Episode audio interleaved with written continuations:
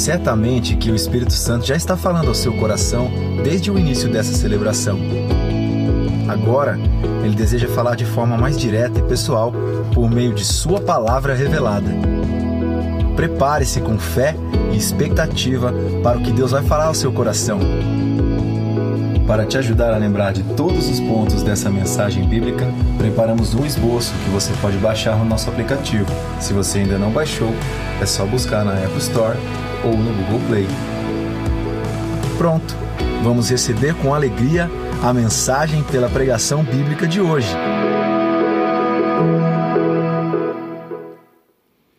Que coisa boa! É tempo de boas notícias. Você pode dizer isso comigo? Tempo de boas notícias. Pegue a sua Bíblia no segundo livro dos Reis de Israel, capítulo de número 7. Segundo Reis, capítulo 7. Se você tem a sua Bíblia impressa ou eletrônica, deixe aberta em todo o capítulo 7. Eu vou ler o verso 1 e 2 e o verso 3. E depois você deixa aberta, porque nós vamos fazer referência a toda esta passagem durante toda a exposição bíblica.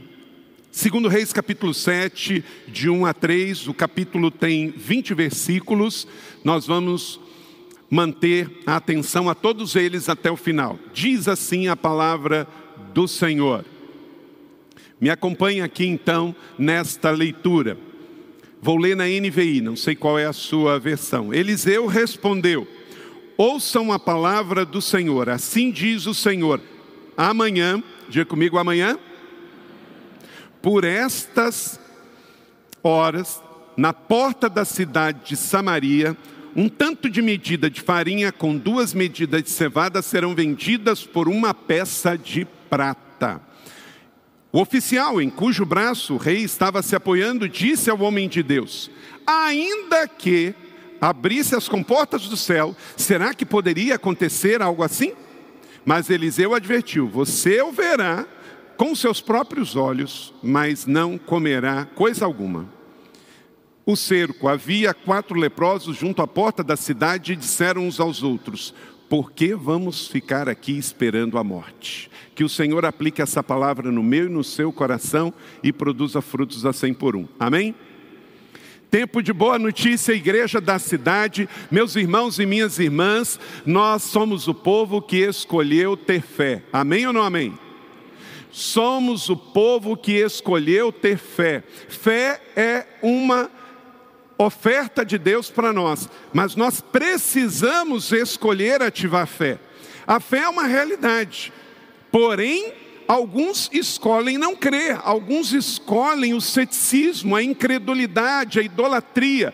Nós escolhemos ter fé em Deus, o Deus de Israel, o Deus que fez o milagre de liberar o povo do Egito para, num tempo de purificação no deserto, celebrar a Páscoa e adentrar a terra de Canaã para estabelecer o reino de Israel. Primeiro no período da conquista, no período do juiz, depois no período da monarquia. Deus trabalhando fé no seu povo o tempo todo. E dentro deste contexto acontece essa história. Deus está nos chamando a exercer fé. Fé é um assunto bíblico. E onde vai se exercer fé? Acima de tudo, em tempos de adversidade como esse. Jesus reafirmou isso em Mateus, capítulo 21, verso 21. Leia comigo, está aí na tela.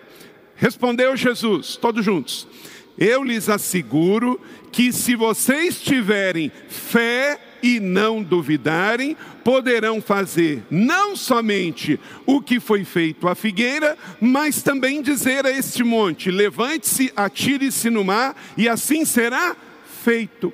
Jesus não estava falando de algo literal, ele estava falando que a fé move o impossível, remove montanhas, como fez na história da figueira, e Jesus emenda então e fala diretamente a situação ilustrativa da fé movendo obstáculos. Nós nos movemos pela fé. nós vivemos pela fé, nós herdamos a vida eterna pela fé e nós vamos para o céu pela fé. Porque você não vai para o céu de trem, de avião, de carro, com vale transporte ou de Uber. Você vai pela fé, acessando a fé. Pela graça do Senhor, recebemos a fé e com isso a fé para viver neste mundo, vencer tempos de pandemia e poder hoje, depois de seis meses, celebrar e acreditar que em Jesus dias melhores virão, aqui ou amanhã, vai ficar tudo bem. Neste texto que traz para nós boas notícias, para a gente começar a ter uma atitude ainda melhor de positivo e fé para apontar para o futuro. A imprensa esteve muito carregada de coisas negativas, mas até a imprensa da mídia, da grande mídia secular, está também sabendo de que seis meses de notícias negativas fica muito pesado. Então, veja aí comigo algumas boas notícias que começam a surgir em todos os portais de notícia. Pode colocar aí. Olha só, taxa de contágio teve leve queda e estimativa indica o que? Estabilização. Qual o primeiro prazo para cair? É estabilização. E, na verdade, já começou a cair com 17% menos de morte. Outra. Brasil tem a menor taxa de contágio do Covid-19 desde abril, diz universidade. Coisa boa, bem ou não amém? Próximo. São Paulo registra queda no número de mortes e internações por Covid-19. Você pode aplaudir e celebrar? Glória a Deus por isso. Então, tempo de boas notícias, porque, gente, o vírus vai continuar por aí, mas a resistência do organismo vai aumentar, a tecnologia vai criando novos produtos, a ciência, através da medicina, vai aprendendo a lidar com a doença, daqui a pouco vem as vacinas. Eu destaquei um produto que foi inventado e está disponível no mercado. Olha só. SP Record mostra agora mais um aliado no combate ao coronavírus é um spray que consegue eliminar vírus e bactérias de ambientes e objetos por até sete dias. Esse produto foi desenvolvido por uma empresa de Ribeirão Preto e aprovado por laboratórios da USP e também da Unicamp. Uma lata pequena e três minutos de nebulização. É o suficiente para deixar esta sala de 16 metros quadrados livre de bactérias e vírus. O produto, feito por uma empresa de Ribeirão Preto, foi testado no laboratório de biologia da Unicamp. Os resultados comprovaram a eficiência também contra o novo coronavírus. Já em cinco segundos ele foi ativo, tá? Todos os tempos que testamos, ele foi, ele inibiu 99,99%. Portanto, eu acho que esse produto foi bastante efetivo. O higienizador é composto basicamente de álcool 70% e íons de prata. A mistura foi transformada em nanopartículas num jato seco para espalhar mais rápido.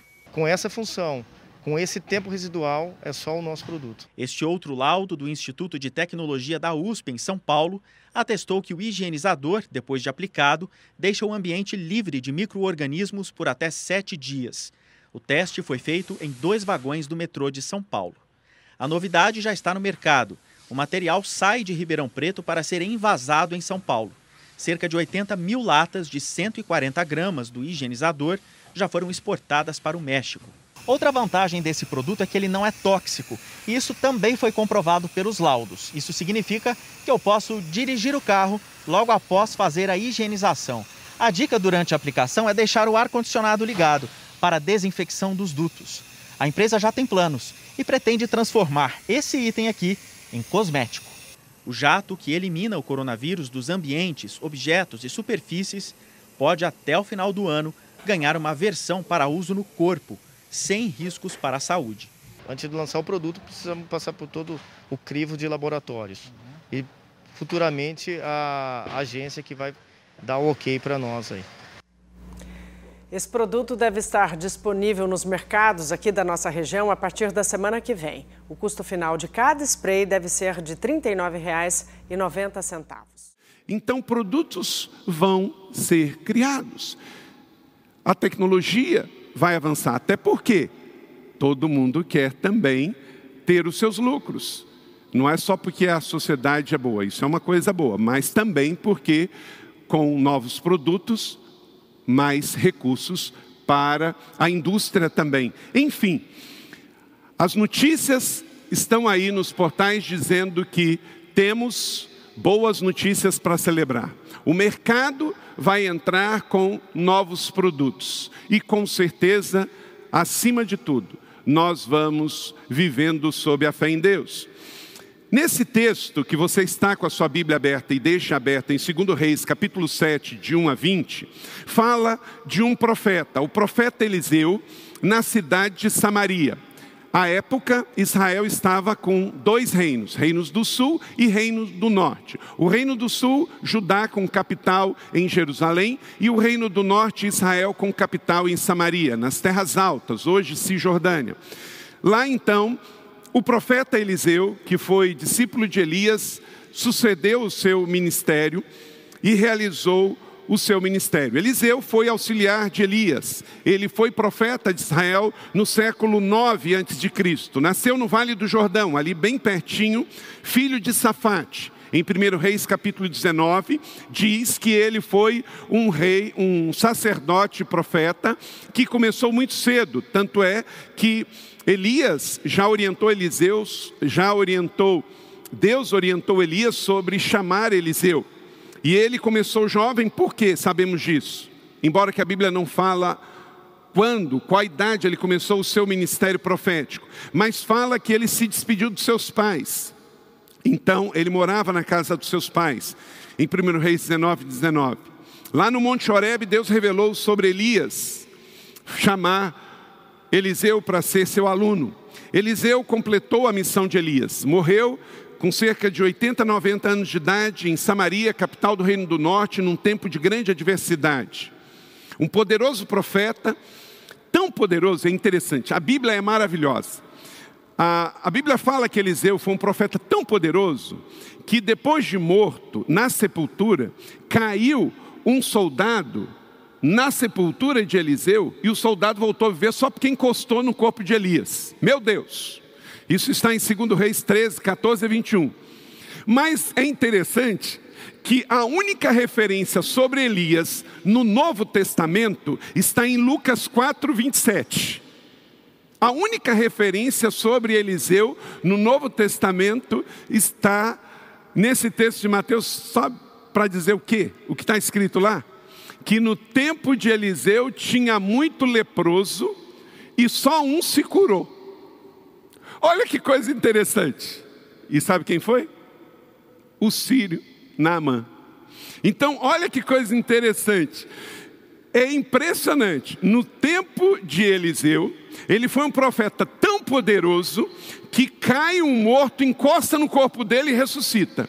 Mas no tempo dele tinha tanto leproso em Israel e só um se curou. Sabe por quê? Porque a glória é do Senhor. E por mais que Deus me use, Deus te use, nós nunca poderemos fazer tudo sozinho. Nem Eliseu fez tudo sozinho. E nem Eliseu acabou com os problemas do mundo. Mas Eliseu foi um homem de fé. Queridos, nós estamos nesse tempo. Nós queríamos estar sem o Covid, sim.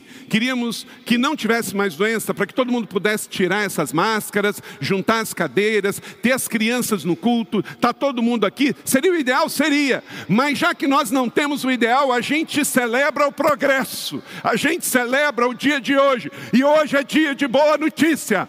Hoje nós temos queda no número de contágio, nós temos queda no número de morte, nós temos novos medicamentos medicamentos, nós temos nova tecnologia, nós estamos aqui você está aqui vivo para dizer: Ebenezer, até aqui o Senhor me ajudou. Então nós estamos aqui para celebrar. Já imaginou se Eliseu só celebrasse porque, não, no meu tempo, quando eu fui profeta lá em Israel, não tinha nenhum leproso. Não tinha um monte de leproso e muita gente doente. Mas Deus o usou para fazer um machado de ferro flutuar.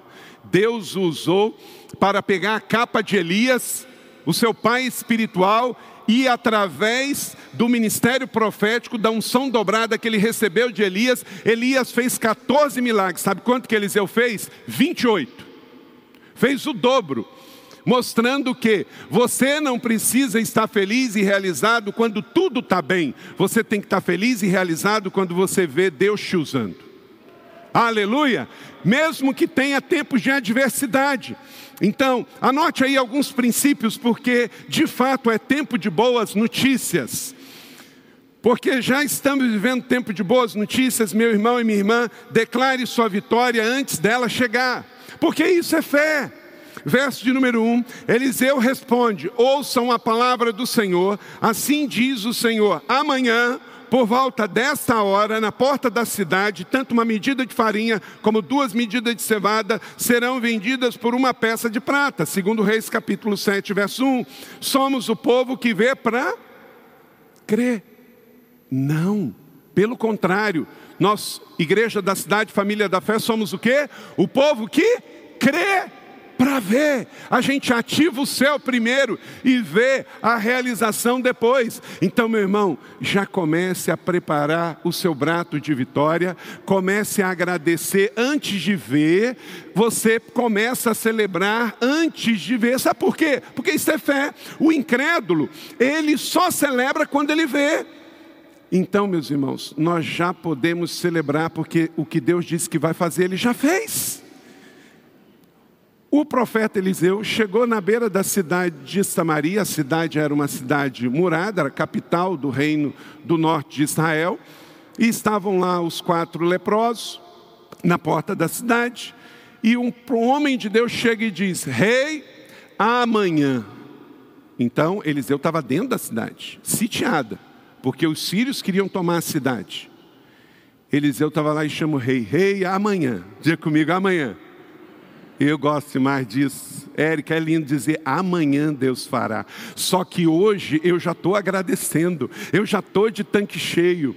Gustavo, você senta ali para tocar aquela bateria, já declarando amanhã a Belinha vai ser uma grande mulher de Deus. Por quê? Porque a gente não espera chegar lá para agradecer. O de tanque cheio já começa a agradecer antes. Este ano ainda, diga comigo, este ano Deus fará grandes coisas e aí você já começa a celebrar, mas não espera ver, porque aí o ímpio também vê, o incrédulo também vê, e nós somos o povo da fé. Já olhe para os seus filhos e já comece a declarar as palavras de vitória. Ele é criança, ele é junior, ele é adolescente, e diga: Meus filhos não se perderão, a minha descendência não se perderá, aleluia. Então, faça, como diz esta palavra, de 2 Reis 7, declare sua vitória antes dela ela chegar, não seja como Tomé, em João 20, 29, porque me viste, Tomé, creste. Leia comigo a palavra de Jesus e que seja sobre todos nós, igreja da cidade. Bem-aventurado os que não viram e creram. Falou comigo, falou com você, meu irmão e minha irmã, aí na galeria aqui embaixo. Segundo, porque já estamos vivendo tempo de boas notícias, esteja aberto, atento para ignorar os céticos de plantão. Verso número 2: O oficial cujo braço o rei estava se apoiando, disse ao homem de Deus: Olha o que, que ele disse. Olha, ainda que Deus, a obra é tão grande que ainda que se Deus abrisse a janela do céu e derramasse aqui cevada e trigo, isso não podia acontecer. Meu irmão, sempre vai ter céticos andando perto de você. Tinha nos dias de Eliseu, tem nos dias de hoje. Agora você tem que escolher se você vai querer ficar ouvindo céticos de plantão ou a homens de Deus como Eliseu. Então, olhe bem que uma pessoa a quem o rei se apoiava. Olha para cá, meu irmão, minha irmã. Você se apoia em incrédulo ou em gente de fé? Isso vai fazer toda a diferença. Eu não estou dizendo para você para ser uma pessoa é, ingênua. Durante todo esse tempo, você viu como é que nós, da igreja da cidade, lideramos a igreja em seis meses de pandemia. Com bom senso, com cuidado. Nós suspendemos as celebrações antes do decreto, nós voltamos às celebrações depois do decreto, continuamos fazer cultos digitais e cultos presenciais, estamos tendo toda a sabedoria, sempre nos solidarizamos com quem sofreu. A pandemia é séria, é grave, é uma doença oportunista que testa a saúde. Tem gente que a doença chega e fica assintomático, mas tem gente que fica grave, tem gente que morre. Então, como a gente não sabe, temos que cuidar. Não é uma gripezinha de fato, mas também não é algo que nós temos que morrer antes de falecer, porque nós somos o povo da fé. Então, numa fé saudável, ela tem sabedoria, bom senso, mas ela acessa o impossível acreditando que Deus intervém na nossa história. Então, que aqueles céticos que achavam que a igreja iria deixar de existir, que a igreja não iria avançar, estão sem respostas, porque, como diz Anderson Freire, a igreja vem. Aleluia. A igreja avança, a igreja triunfa, a igreja prevalece em nome de Jesus. E é assim que nós vamos.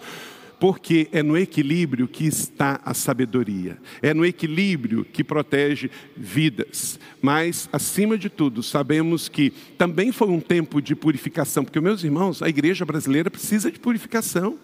Estamos aí envergonhados com escândalos, como no Rio de Janeiro, pastor de uma grande igreja, político, está preso com seus dois filhos por causa do tráfico de influência e corrupção no governo do estado do Rio de Janeiro, porque estamos com é, cantora gospel envolvida em escândalo de assassinato de marido com 30 tiros. Mas essa não é a maioria da igreja. Esse povo não tem meu Senhor. Às vezes, meus irmãos, o mundo não sabe disso, mas nós sabemos. Jesus falou por quatro vezes: cuidado no futuro com os falsos profetas. O que, que Jesus está dizendo? Jesus não está dizendo que no futuro não tem mais profeta. Jesus não está dizendo que no futuro todos seriam falsos profetas. Jesus disse: cuidado com os falsos profetas. Então, o que está acontecendo no Rio de Janeiro, que acontece no Brasil e no mundo, não pode te tirar da fé tem que fortalecer a sua fé em Deus, você sendo uma pessoa de fé, mais honesta, verdadeira, íntegra, justa e com bom senso. Amém ou não amém? Então não deixe que às vezes os críticos venham dizer, ó, evangélico é tudo isso. Não é não, senhor, porque eu não sou. E eu sou um cristão, sou evangélico, creio em Jesus, amo a minha igreja e estou servindo ao reino e vou para o céu. Aleluia! É assim, não tenha vergonha da sua fé, que é tudo igual, é tudo igual coisa nenhuma. O governador do Rio de Janeiro era um juiz, foi afastado por corrupção. Agora, então, todos os juízes são desonestos? Então, acabou. Não é assim que funciona. Isso está no gênero humano. Não é por causa de ser evangélico não, é ser humano caído pelo pecado. Se Jesus, ao escolher doze, pega um tesoureiro que desvia dinheiro da bolsa do ministério de Jesus, mas nem por isso o ministério acabou. Chegou lá na frente, saiu Judas, entrou Matias, voltou os doze, a igreja avança e 21 séculos depois a igreja está aqui prevalecendo ao Covid, porque ela está estabelecida sobre Cristo e a sua igreja. Três, porque já estamos vivendo tempo de boas notícias, rejeite todo espírito de acomodação. Verso 3 e 4. Havia os quatro leprosos à beira da cidade. Eles disseram: Olha, se a gente ficar aqui, a gente vai morrer. Se resolvemos entrar na cidade, morreremos de fome. Mas ficarmos aqui, também morreremos. Então, eles pensaram assim: olha, se a gente ficar aqui, a gente vai morrer de fome. Se a gente entrar na cidade, a gente vai morrer porque a gente é leproso, eles vão matar a gente. Então, eles tinham um quadro de acomodação, mas escolheram não se acomodar. Meu irmão, minha irmã, escolha não se acomodar. Se você for dispensado do seu trabalho nesse tempo de Covid, escolha recomeçar. Deus vai fazer. Com fé e trabalho. Rejeite todo espírito de acomodação. Medo pode matar você antes mesmo de você falecer. Então escolha estar vivo, escolha estar ativo, escolha ir em direção ao que Deus tem para você. Hoje é domingo, dia de ressurreição, tempo de boas notícias, primícia de um novo mês. Setembro vem aí, primavera de Deus. Celebramos a ceia do Senhor. Deus está vivo, o Espírito Santo está dentro de você. Jesus Cristo é o Senhor. Você reafirmou isso na ceia da mesa, então corra para o seu destino em nome de Jesus e vença todo espírito de acomodação. Porque já estamos vivendo tempo de boas notícias. Quarto, agarre as oportunidades quando elas surgirem, elas vão surgir e vão bater na sua porta. E se você não agarrar, outros agarrarão. Então agarre você. Diz o texto então, no verso número 4b, eles então rejeitaram a acomodação e os quatro leprosos então tiveram uma ideia: vamos, pois, ao acampamento dos amorreus para nos render. Se eles nos pouparem a vida, viveremos. Se nos matarem, morreremos. Mas eles iam morrer de fome na beira da cidade. Se entrasse na cidade, iam morrer apedrejados pela população. Então, entre a fatalidade da morte e a probabilidade da vida, vamos na probabilidade da vida. Aleluia? Então, meu irmão, escolha sempre agarrar a oportunidade. Oportunidade você tem que arriscar. Efésios capítulo 5, 16, um texto que falou com, muito conosco nesse tempo, todos juntos. Aproveitando ao máximo que cada oportunidade, porque os dias são maus. Você não vai ser ingênuo, porque os dias são maus. O diabo já foi denunciado por Jesus, ele quer matar, roubar e destruir. Quinto, porque já estamos vivendo tempo de boas notícias, querida família e igreja da cidade, confie que Deus vai confundir os inimigos.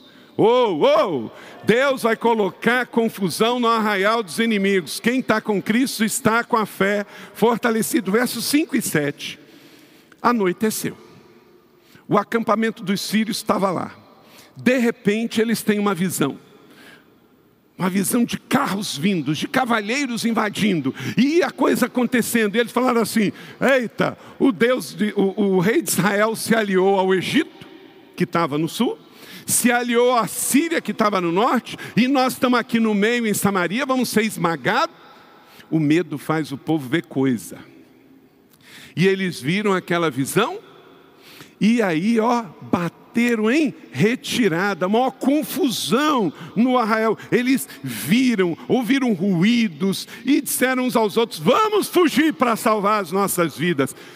Quem vai ficar confundido é quem torce contra o Senhor, contra a fé, contra a igreja, contra o avanço do Evangelho, vai ficar confundido. Hoje é dia de boas notícias, declare, vai haver clareza, direção na sua vida, para suas decisões, e confusão não vai estar na sua vida, na sua família, no seu ministério, na sua casa, em nome de Jesus vai chegar confusão, mas não é na sua vida, na sua família. Confusão vai pro arraial do adversário. Ele que vai ver coisa, ele que vai ouvir coisa que não é o fato. Aleluia! Declare isso. Sexto, porque já estamos vivendo tempo de boas notícias. Creia que o teu dia de boas novas vai chegar. Diga comigo, meu dia de boas novas já chegou. Aleluia. Creia, verso de número 8: Tendo chegado às imediações do acampamento, os leprosos entraram nas tendas, comeram, beberam, pegaram prata, ouro, roupa, saíram para esconder tudo, voltaram a entrar em outra tenda, fizeram tudo de novo, esconderam também, aleluia. Agora eles estavam vendo com os olhos físicos, constataram o que os olhos da fé já tinha sido anunciado pelo profeta Eliseu um dia antes. Lembra da história? Amanhã. Meu irmão, você vai colher, porque hoje, neste domingo, você declarou: a minha vitória já chegou. Isso não é palavra motivacional, isso é revelação das Escrituras, porque acreditamos que a Bíblia é a palavra de Deus e ela não é só um livro de histórias judaicas, ela é revelação do céu para a terra. E os profetas foram usados por Deus, e agora nós estamos aqui para reafirmar o que Deus fez no passado, vai fazer de novo. Muda a história, mudam os nomes, muda a realidade, mas a palavra de Deus e os princípios é o mesmo. E Deus está dizendo para você hoje que já aconteceu. Sétimo, porque já estamos vendo o tempo de boas notícias, entenda que você recebe para celebrar e repartir. Aí no verso 9, então eles disseram uns aos outros: Não estamos agindo certo, peraí, peraí, peraí. Em tempo de boas notícias, não podemos ficar o quê, igreja? Calados. Olha, o temor foi tanto, porque a bênção foi tanto, que ele falou assim: ó, se a gente esperar até o dia de amanhã, pode ser que a gente morra. Nós temos que voltar e contar tudo ao rei. A bênção será tão grande que você vai ter para celebrar, para abençoar, até para aqueles que não queriam o seu bem. Eles não entraram em Samaria porque o povo de Samaria podia matá-los, mas agora eles iam lá voltar para repartir até com aqueles que não queriam eles lá. E dos versos 10 a 15, diz que eles foram lá, chamaram os sentinelas, e aí, depois você lê, tem toda uma história aí que o rei mandou lá checar para verificar se era verdade, porque ele estava até com medo se aquilo não era uma armação do exército sírio. Porque já estamos vivendo o tempo de boas notícias, querida família. Creia que as promessas de Deus vão se cumprir uma após uma. Tudo que Deus falou vai se cumprir, porque Deus é fiel.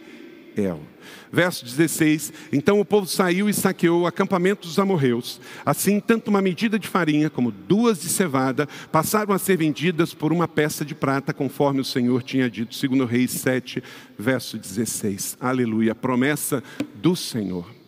Vocês viram que o vídeo que a Heidi Baker mandou agradecendo a igreja pelo envio e o apoio ao Chafim.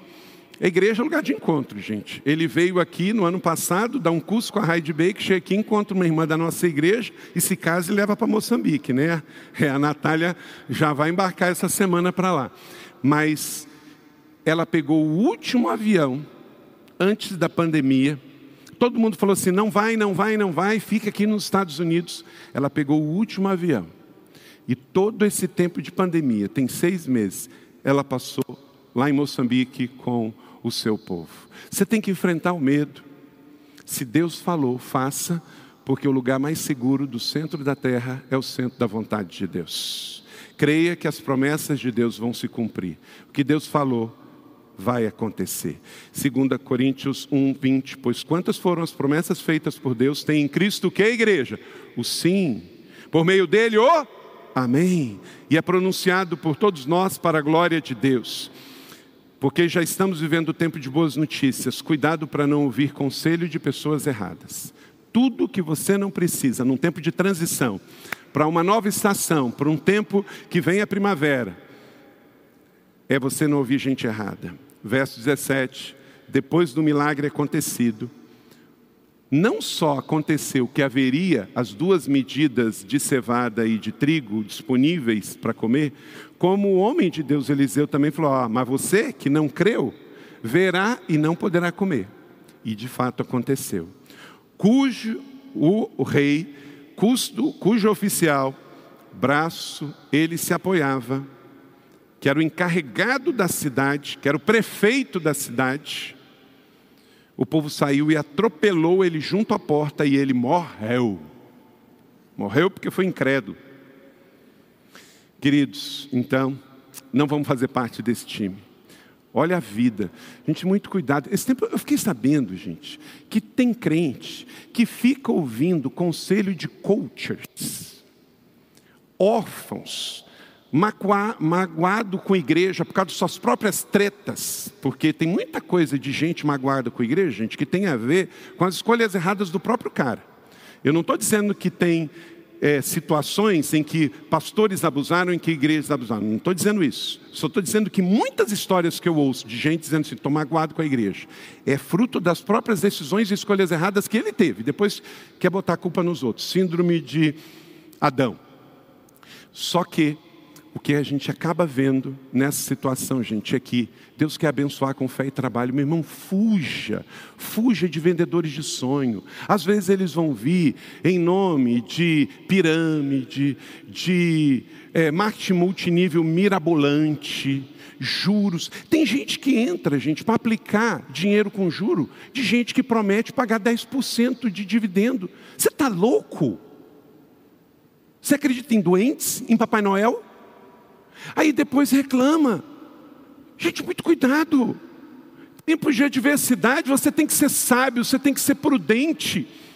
Então, avalie bem, cuidado com conversas, vendedores de sonhos para depois você não sofrer, sua família sofrer, e aquilo que Deus te deu para poder abençoar o reino e a sua vida, você vem indo por um, ralo, porque você se deixou seduzir por mamon, por ganho fácil, enfeitiçado por ganho fácil. Cuidado, seja sábio, ouça pessoas certas. Deixa eu dizer uma coisa para você. Nunca, nunca em 50 anos de idade e 23 anos que sou pastor de vocês, alguém, uma ovelha que me consultou sobre essas aventuras, tomou decisão que depois veio se arrepender. Nunca. Porque eu não sou cético, mas eu não sou bobo. Eu me lembro aqui em São José, de igreja fazendo vigília por causa do tal do Telesfrix, envolvido pastor junto. Não teve uma ovelha que me consultou sobre essas tretas que dormiu mal. Agora, tem gente que acha que a gente é pinguim de geladeira. Só vem falar depois. Depois, meu irmão, eu vou chorar e vou orar com você, mas aí não tem mais jeito. Não tem mais jeito. Seja sábio. Deixa eu dizer uma coisa, olha para cá. A sua fidelidade não termina quando você entrega 10%. Você vai prestar conta dos 90%. Uma vez um irmão muito bem sucedido financeiro aqui na igreja me disse assim, pastor, coisa mais fácil para mim é dar os 10%. Porque eu não vou prestar conta deles. Mas eu continuo com a responsabilidade de prestar conta dos 90. E eu vivo fazendo coisa, eu faço sociedade que dá errado, eu começo um negócio que daqui a alguns meses eu perco tudo e eu sei que um dia eu vou ter que dar conta a Deus dos 90 que ficou comigo. Então, saiba que tudo é do Senhor. Então, ouça pessoas sábias, antes de assinar contratos, antes de fazer sociedade, antes de pegar todo o seu PDV da Embraer, cuidado, seja sábio, à prova, faça jejum, oração, avalie, conversa com pessoas experientes, pega assessoria de gente que está fora. Por exemplo, uma pessoa quer te vender um negócio. E aí você pega e ouve só quem quer te vender o negócio. Você não pode, você tem que ouvir alguém que está completamente fora do negócio, para poder te dar um conselho. Pondere, avalie, espere.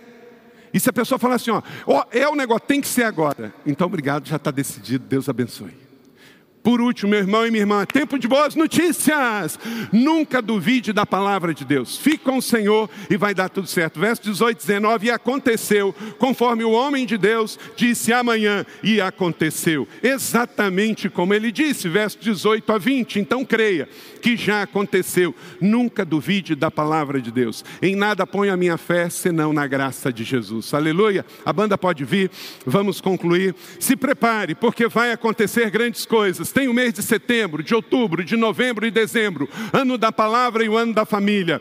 Este é dia de boas notícias e não vamos nos calar. Segunda Reis 7, 9. Você pode dizer isso comigo? Hoje é dia de boas notícias e não podemos nos calar. Você recebe essa palavra da fé? Aleluia. Que ela seja sobre a sua vida, na boa medida, sacudida, calcada e transbordante.